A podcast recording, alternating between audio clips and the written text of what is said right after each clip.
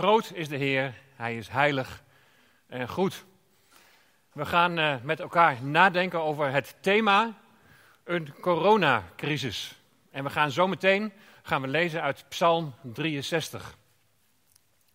In het voor-corona-tijdperk hebben alle gemeenteleden een mail ontvangen met daarin een vraag: zou je deel willen nemen aan een 3D-kring ergens in een wijk in Emmeloord of in een van de dorpen rondom?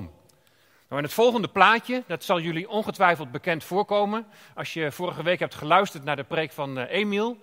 Dat driehoekje met boven, binnen en buiten. Laatst vroeg iemand mij van hoezo 3D? Want daar staan toch drie B's? Boven, binnen, buiten. Nou, boven, dat betekent jouw relatie met God. Binnen betekent de gemeenschap van gelovigen. Je relaties met je broeders en zusters. En buiten, dat betekent de wereld. Die wij graag willen bereiken met het evangelie. Dus boven, binnen en buiten. En waarom staat er nu 3D-kring? Nou, dat betekent driedimensionaal. Want komen al die aspecten, boven, binnen en buiten, ook in de gemeente of in je kring echt tot uitdrukking? Kijk, sommige gemeenten, die, als, de, als de spiegel voorgehouden wordt, en dat mogen we zelf ook doen, moeten eigenlijk erkennen, we zijn meer een tweedimensionale gemeente. Vooral aandacht voor boven en binnen, maar eigenlijk wel heel weinig voor buiten. Er zijn ook gemeenten, die uh, zijn ook tweedimensionaal, maar die hebben heel veel aandacht voor boven en buiten, maar eigenlijk heel weinig voor binnen. En wat is het belangrijk dat daar balans in is? Je kunt zelfs een eendimensionale gemeente zijn. Dan is het de vraag of je nog gemeente bent. Dat de nadruk vooral op binnen ligt. Het is gezellig en fijn met elkaar. Maar er is eigenlijk ja, geen, geen sprake meer van een relatie met boven. Het blijft allemaal heel horizontaal. Als je boven mist, dan mis je heel duidelijk iets heel belangrijks, het allerbelangrijkste. Je relatie met God. Want vanuit je relatie met Hem gaat gaat het iets uitwerken naar binnen en naar buiten. Dat kan niet anders. Nou, vanmorgen wil ik met jullie heel nadrukkelijk stilstaan bij boven. En dan volgende week ga ik kijken hoe ik aandacht kan geven aan binnen. En dan met Pinksteren ligt de nadruk op buiten. Maar vanmorgen dus de nadruk op boven. En ik ga met jullie lezen Psalm 63. Psalm 63, een psalm van David toen hij in de woestijn van Juda was. O God, u bent mijn God. U zoek ik vroeg in de morgen. Mijn ziel dorst naar u. Mijn lichaam verlangt naar u in een land dor en dorstig zonder water. Zo heb ik u in het heiligdom aanschouwd. Uw macht en uw heerlijkheid gezien. Uw goede tierenheid is immers beter dan het leven. Daarom zullen mijn lippen u prijzen. Zo zal ik u loven in mijn leven en in uw naam zal ik mijn handen opheffen. Mijn ziel zal als met vet en overvloed verzadigd worden. Mijn mond zal roemen met vrolijk zingende lippen. Wanneer ik aan u denk op mijn bed, over uw pijns in nachtwaken, voorzeker, u bent een helper voor mij geweest. Onder de schaduw van uw vleugels zal ik vrolijk zingen. Mijn ziel klampt zich aan u vast. Kom achter u aan. Uw rechterhand ondersteunt mij. Nou, tot zover de schriftlezing. Onlangs hoorde ik, en ik was daar zelf niet bij, dat Edward Adwebbe, en hij is president van de Kama-zending in Syrië en Libanon, dat hij in Nederland was en dat hij vertelde over de situatie in Syrië na negen jaar van oorlog. Een verschrikkelijke situatie. Hij vertelde dat de helft van de bevolking is ontheemd, dat de gemeenten daar, de kerken daar zijn gehalveerd. Maar, vertelde hij, er wordt nu weer toegevoegd en hij ziet daar God aan het werk. En dat is, is iets om heel dankbaar voor te zijn. Maar toen hij zijn toespraak had beëindigd, toen was er gelegenheid om vragen te stellen. En er werd één hele belangrijke vraag gesteld, een hele boeiende vraag ook voor ons. En de volgende vraag werd aan hem gesteld. Stel nou dat je terug zou kunnen naar voor de crisis, naar voor de oorlog. Dus ruim negen jaar terug in de tijd. Hoe zou je de gemeente dan hebben voorbereid op deze crisis? Hoe zou je de gemeente hebben voorbereid op deze oorlog? Dus eigenlijk zit daarin de vraag van wat zou je anders hebben gedaan? Dat is wel een hele boeiende en een interessante vraag, ook voor ons. Was de gemeente voorbereid op de crisis waar we nu in zijn beland? En na een poosje, toen zei Edward Adwebbe het volgende. Hij zei, ik had gewild dat we ons meer gefocust hadden op het innerlijke van de mens. Hij zei, we trainen mensen wel om leiders te zijn. We helpen leiders om bijbelstudies te kunnen geven, om voorganger te worden, om te kunnen preken, om pastorale zorg te kunnen bieden. Maar nogmaals, ik wou dat we meer gefocust hadden op de innerlijke mens. En dan bedoelt hij niet met de innerlijke mens een training innerlijke genezing, om zo ook trauma's die in de oorlog mensen oplopen, om die te kunnen verwerken. Hoe belangrijk het verwerken van die trauma's ook is.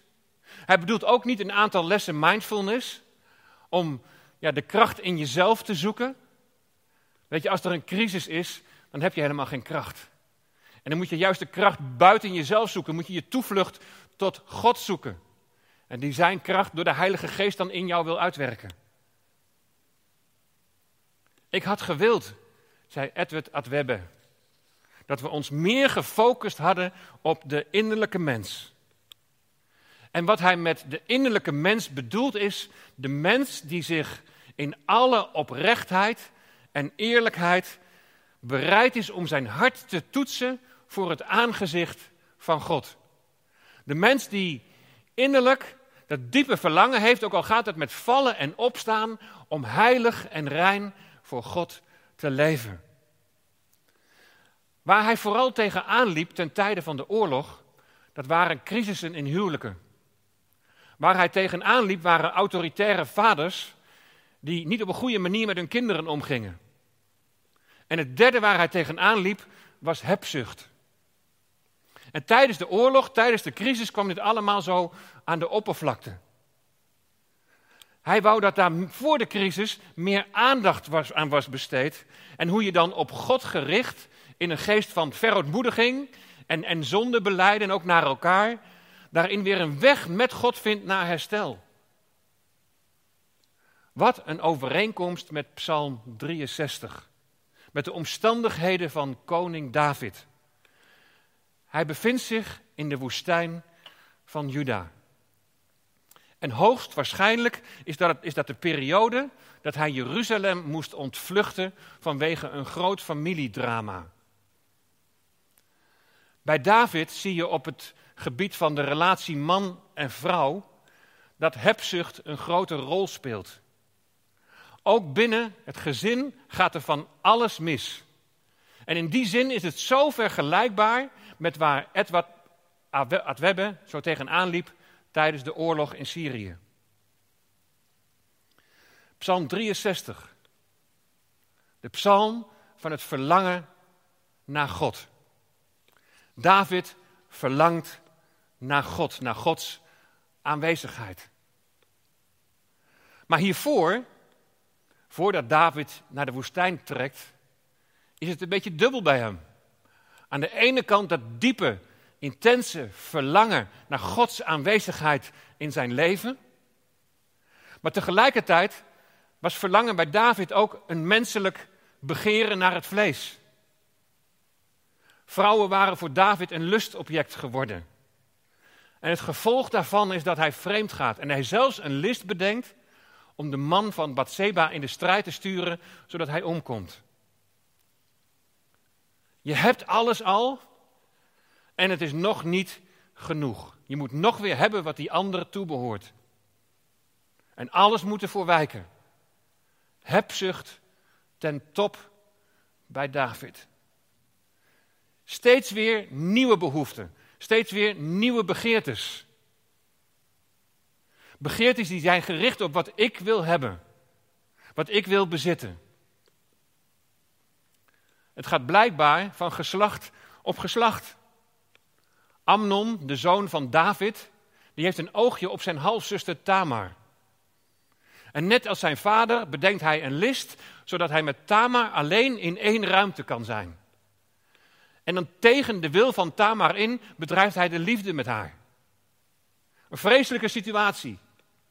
Een tijd daarna besluit Absalom, de halfbroer van Tamar, om Amnon om te brengen. En hij doodt hem. Daardoor kan hij zich niet meer vertonen in Jeruzalem. Hij kan zich ook niet meer vertonen aan het hof. Dus hij vlucht weg. Een groot familiedrama. Wat een ellende. Wat een vreselijke gevolgen van verkeerde keuzes die zijn gemaakt. Absalom, die heeft echter ook een begeerte. Een, een verkeerd verlangen. Hij wil met alle geweld de troonopvolger zijn. En hij verzamelt zo belangrijke mensen om zich heen die hem steunen. En hij trekt dan op naar Jeruzalem. En David die krijgt dat te horen en David slaat op de vlucht. Hij gaat door de beek Kidron, over de Olijfberg, naar de woestijn van Juda. Een coronacrisis. Je weet inmiddels vast al wel dat corona kroon betekent. Het is een strijd om de kroon en daarmee een strijd om de troon. David verliet Jeruzalem en is nu in de woestijn van Juda. Alles wat comfortabel is, valt weg. Je vertrouwde omgeving, alles waar je je vertrouwen op hebt gesteld, weg uit je dagelijkse ritme, weg uit je automatisme, weg uit je zekerheden of je schijnzekerheden. Weet je, het lijntje van David naar onze tijd is niet zo heel moeilijk te leggen. De crisis in Syrië, de crisis aan het Hof van David, de coronacrisis. Heel verschillend natuurlijk, maar tegelijkertijd is er ook overeenkomst. De overeenkomst tussen het Hof van koning David en wat Edward Awabde constateert is scheefgroei in het huwelijk, vleeselijke hebzucht en gezinnen die onder druk staan. Nou laten we het lijntje maar leggen naar onze tijd. Er komen tijdens onze crisis steeds meer signalen van huiselijk geweld. En dat is heel zorgelijk. Iedereen die werkt thuis, kinderen gaan niet naar school, de stress neemt toe. Ik hoor gelukkig van gezinnen, ook uit onze gemeente, die, die genieten van de rust. Die het echt als een hele gezegende tijd ervaren. Veel meer de relatie met elkaar, tijd voor elkaar. Maar dat kan bij jou ook anders zijn. En ik hoop niet zo extreem als in de situatie van koning David. Maar, maar spanningen, die, die kunnen zomaar ontstaan. In hoeverre heb je voor de crisis geleerd om God daarin te zoeken? Hem daarin te betrekken? Weet je wat voor de crisis al niet goed ging? Dan komt juist in een tijd van crisis extra hard naar boven. Herken je iets van jezelf in de situatie van Davids gezin. Hebzucht, de begeerte van het vlees. Een van de eerste berichten toen de crisis begon en we zoveel mogelijk thuis moesten werken, was dat bepaalde websites enorm in de belangstelling stonden. Hebzucht hoeft trouwens ook niet alleen maar op dat gebied te zijn. Het kan ook zijn dat het materiële je meer in de greep had dan je verlangen naar God. Het ging goed met de economie, geen veldje aan de lucht. Je werk was je leven, focus op bezit, op het materiële. Maar nu kan ineens alles anders zijn. Onderweg, misschien naar de woestijn van Juda, een dor en dorstig land zonder water. Ja, er ontstaan echt schrijnende situaties op dit moment. Ook koning David was in zo'n schrijnende situatie terechtgekomen. Hij moest alles achterlaten en daar zit hij dan op zijn veldbedje in de woestijn. Een dor en dorstig land zonder water. Er is veel misgegaan. Probeer maar eens even in de huid van koning David te kruipen. David heeft zichzelf, door verkeerde keuzes, heeft hij zich behoorlijk in de nesten gewerkt. Misschien herken je dat wel. Kan ook in jouw leven zomaar zijn gebeurd. En bij de een zal het extremer zijn dan bij de ander, maar je voelt op een gegeven moment voel je wel de pijn ervan. Je kunt ook in verschrikkelijke situaties terechtgekomen zijn die niet aan jezelf liggen, die, die je zijn overkomen. En ook dan, dan voel je daar die pijn van. Wie had verwacht hè, dat een virus zomaar in vele landen een lockdown teweeg zou brengen met alle gevolgen van dien? Alle sociaal-economische en ook ja, emotionele gevolgen van dien. Wat betekent als je in een crisis terechtkomt, jouw relatie met God? Dat boven van die driehoek. Als je in een crisis in je leven terechtkomt, wat betekent dan op dat moment jouw relatie met God? In hoeverre heb je voor de crisis geleerd om op God te vertrouwen?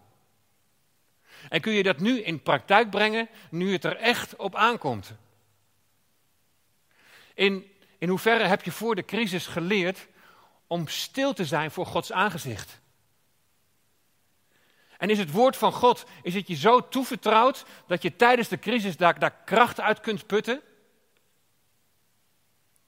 Stond je voor de crisis al open voor de werking van de Heilige Geest in je leven? Die een vernieuwing van denken en verandering naar het beeld van de Heer Jezus in je wil bewerken? En helpt je dat nu in gevallen van spanning, spanning in, in relaties in het algemeen, of binnen je gezin of binnen je huwelijk, doordat alles zo anders is, dan toch, ondanks dat staande te blijven en die weg met elkaar naar herstel te vinden? Omdat je geleerd hebt de ander uitnemender te achter dan jezelf? Omdat je geleerd hebt om, om geduld met elkaar te hebben? Dat je hebt geleerd om goed met elkaar te communiceren, dingen uit te praten voordat de zon ondergaat en vergeving te vragen en vergeving te geven. Oh, ik ga niet zeggen dat het bij mij allemaal zo volmaakt gaat. Het is een leerproces. Maar het is goed om in dat leerproces te zitten en af te, afgestemd te zijn op het hoofd. Op de Heere God, op de Heer Jezus Christus, op de werking van de Heilige Geest in jou. Als je dit alles voor de crisis niet hebt geleerd, omdat je leven niet zo op God was gericht, dan, dan is mijn gebed voor jou dat deze tijd van coronacrisis, dat deze tijd van even stilgezet worden, echt iets in je mag gaan doen en een verlangen in je mag, mag groeien, net zoals bij koning David, om in de aanwezigheid van God te zijn. Als je focus niet goed was, en dan is het goed misschien om voor jezelf eerst nog eens heel rustig Psalm 51 door te lezen. Kijk maar eens hoe, hoe David daar berouw toont van de verkeerde keuzes die hij heeft gemaakt.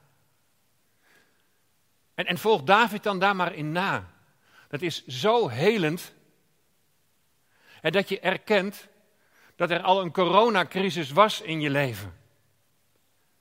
Dat je zelf op de troon zat en dat je jezelf hebt gekroond als koning over jouw eigen leven.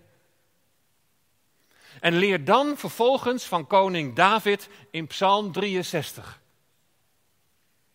En David die begint in Psalm 63 met een beleidenis. Hij zegt hier, O God, u bent mijn God. Hij begint daarmee. God erkennen dat Hij God is en dat Hij op de troon zit in jouw leven. Het wordt ook direct persoonlijk gemaakt met mijn God. Kun je dat zeggen? Mijn God. O God, u bent mijn God. Wanneer kun je dat eigenlijk zeggen? Mijn God. Dat kun je zeggen als je de weg naar Hem gevonden hebt. En die weg is de Heer Jezus Christus. Hij die zelf gezegd heeft, ik ben de weg, ik ben de waarheid en het leven. Niemand komt tot de Vader dan door mij. Dat heeft de Heer Jezus gezegd. En je zult je misschien afvragen, hoe kom je nu hier in het Oude Testament, in de psalmen, op de persoon van de Heer Jezus Christus? Nou, koning David is een voorafschaduwing. Hij is een type van de Heer Jezus, van de Messias. Je zou deze psalm eigenlijk nog eens een keer moeten lezen en dan uit, vanuit het perspectief van de Heer Jezus. Hij heeft het paleis, de woonplaats van God. Hij heeft de hemel verlaten. Hij heeft God de Vader in het heiligdom aanschouwd. Hij heeft zijn macht en hij heeft zijn heerlijkheid gezien. Maar nu is hij gekomen naar deze aarde, een woestijn, een dor en dorstig land zonder water. Uw goede tierenheid, uw liefde, uw trouw is beter dan het leven. En daarom zullen mijn lippen u prijzen. Gods trouw en liefde stijgt boven alle tijdelijke behoeftes en begeerten uit en wekt een verlangen op om bij Hem te zijn in een volmaakte vreugde en blijdschap die ons doet zingen. Zo moet je deze psalm nog maar eens teruglezen. Vanuit het perspectief van de Heer Jezus. U bent mijn God. En wij zijn één geworden met Christus door zijn dood en opstanding. Dus in Christus jubelen en juichen wij ook en mogen we zeggen, u bent mijn God. Dat wat je alleen kunt zeggen als je door Hem gekend bent in zijn Zoon. Die de toegang tot de Vader heeft bewerkt door al jouw zonden te vergeven. Als je Jezus beleidt, als je redder en als je verlosser, dan mag je God jouw God noemen. Want hij noemt jou dan mijn kind. Wat kunnen we nu heel praktisch leren van David? Het eerste wat je van David kunt leren is om de dag met God te beginnen. U zoek ik, vroeg in de morgen. Nou, wat dat betreft had David het misschien iets gemakkelijker dan, dan jij, wat allerlei afleidingen betreft. Hij had geen smartphone, laat staan wifi. Had dus niet de drang om eerst eventjes de laatste berichtjes nog te lezen. Het laatste nieuws, de laatste likes. Wat is het eerste wat je doet als je s'morgens opstaat? Weet je, dat, dat bepaalt al jouw focus. U zoek ik vroeg in de morgen. En waar verlang je dan ten diepste naar op zo'n moment? Is het een verlangen naar wat God je wil geven? Komen we dan als allereerste met, met onze verlanglijstjes, dat we graag van Hem willen ontvangen? Of is het een verlangen naar de gever zelf? Vroeg in de morgen het gebed. Heer, openbaar uzelf door uw woord, door uw geest. Een verlangen naar Hem, een verlangen om Hem te aanbidden. Een verlangen van, van lofprijzing. Hem te eren om wie Hij is. Ja, wat is dat eigenlijk? Verlangen naar God. Als je de psalm zo doorleest, dan zie je dat het gaat om een heel diep, intens verlangen. Mijn ziel dorst naar u, of mijn ziel smacht naar u, en mijn lichaam verlangt naar u. Ziel en lichaam, die geven je hele zijn aan. Met je hele zijn verlang je en smacht je naar God, naar de aanwezigheid van God in je leven. En dit verlangen, dat gaat veel verder dan onze behoeften. Zoals behoefte aan voedsel, werk en inkomen. De roep van het verlangen gaat veel en vele malen hoger, gaat veel dieper en is veel intenser. In een filosofenblad, een blad dat trouwens niks met geloof te maken heeft, las ik met betrekking tot het verlangen de volgende definitie. Als we naar iets verlangen, dan is het alsof we ons hele bestaan in een nieuw licht zien. Dus als we naar iets verlangen, dan is het alsof we ons hele bestaan ineens in een nieuw licht zien. Ik vind dat een prachtige omschrijving van verlangen. Als we naar iets verlangen, als we naar God verlangen, dan is het alsof ons hele bestaan in een nieuw licht komt te staan. En de vraag is, wat is jouw verlangen? Is dat zo'n diep, intens verlangen? Dat verlangen dat alles in jouw leven in een nieuw licht komt te staan. David heeft iets van God gezien. Zo heb ik u in het heiligdom aanschouwd, uw macht en uw heerlijkheid gezien. Hier wordt niet duidelijk op welke wijze David nu God heeft aanschouwd, maar hij heeft wel gezien dat er iets is, of beter gezegd, iemand is, die in macht groter is dan zijn, dan zijn nood, dan zijn pijn en dan zijn verdriet. Dat er iemand is die groter is in macht dan zijn onmacht om een verandering te brengen in zijn omstandigheden. Het kan al zo misgegaan zijn voor de crisis of tijdens de crisis, dat je misschien niet meer goed weet van hoe vinden we hier een, een goede uitweg in.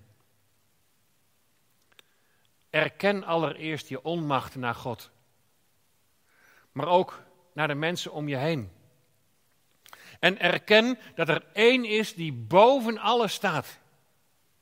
En dat, dat je maar één ding kunt doen, en dat is Hem aanroepen en Hem erbij betrekken.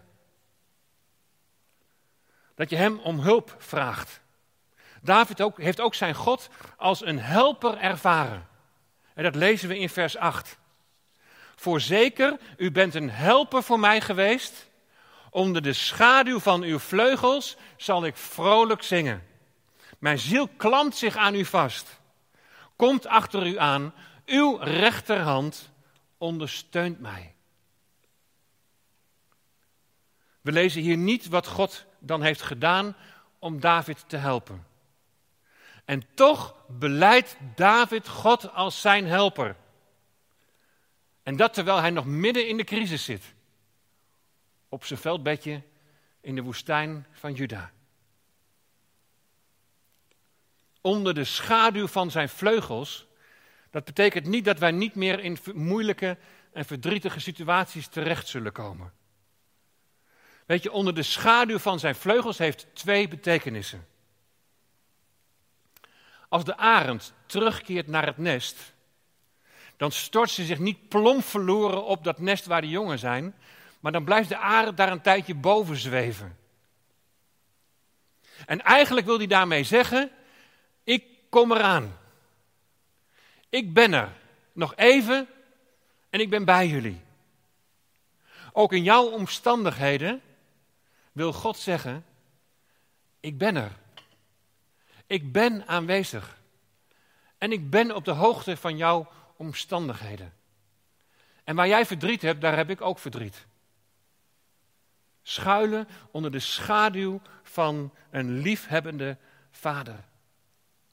De vleugels die zijn een teken van zijn aanwezigheid. In alle omstandigheden van je leven op hem gericht zijn. Zijn hand is op jou. En als de jongen op het nest zich onder de vleugels van de moeder bevinden, dan is dat een teken van bescherming, van warmte. Zoals de arend zijn jongen opvangt tijdens het vliegen, betekent zijn hand is onder jou. Zijn hand is op jou. Zijn hand is onder jou. Onder zijn vleugels betekent bescherming. Een bescherming die niet al onze aardse lichamelijke behoeftes en begeertes zal bevredigen.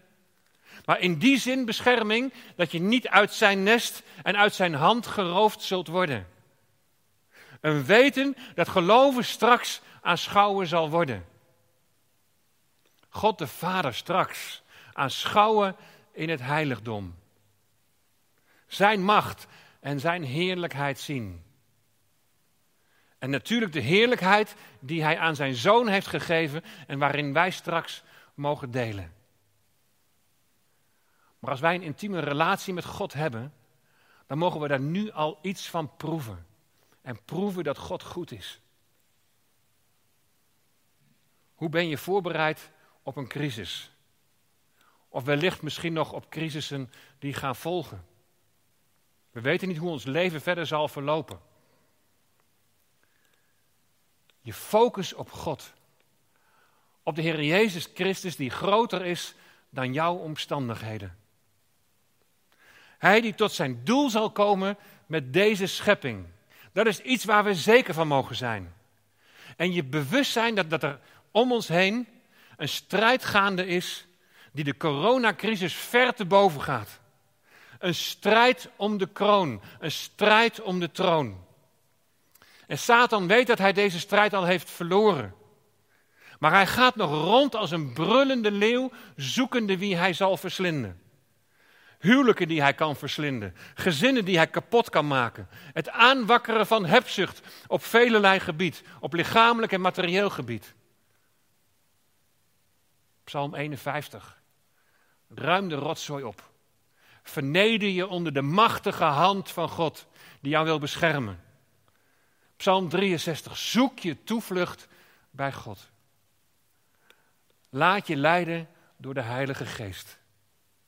Dat die je in momenten van stilte, de stilte die je zoekt, dat die je tijdens het lezen van het woord van God, dat die je zal leiden. En je zal wijzen op de Heer Jezus Christus, de leidsman en voleinder van ons geloof. Kroon hem met gouden kroon, het lam op zijn troon.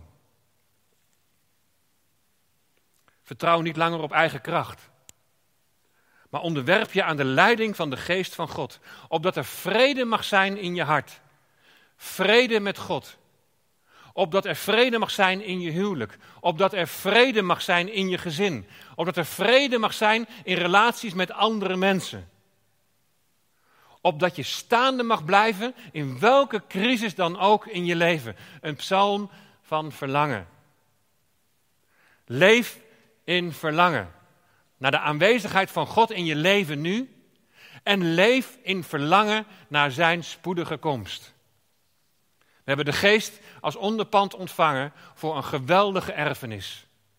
Eenmaal zal die dag aanbreken dat dit zwakke aardse lichaam, deze aardse tent, ingeruild zal worden voor een verheerlijk lichaam.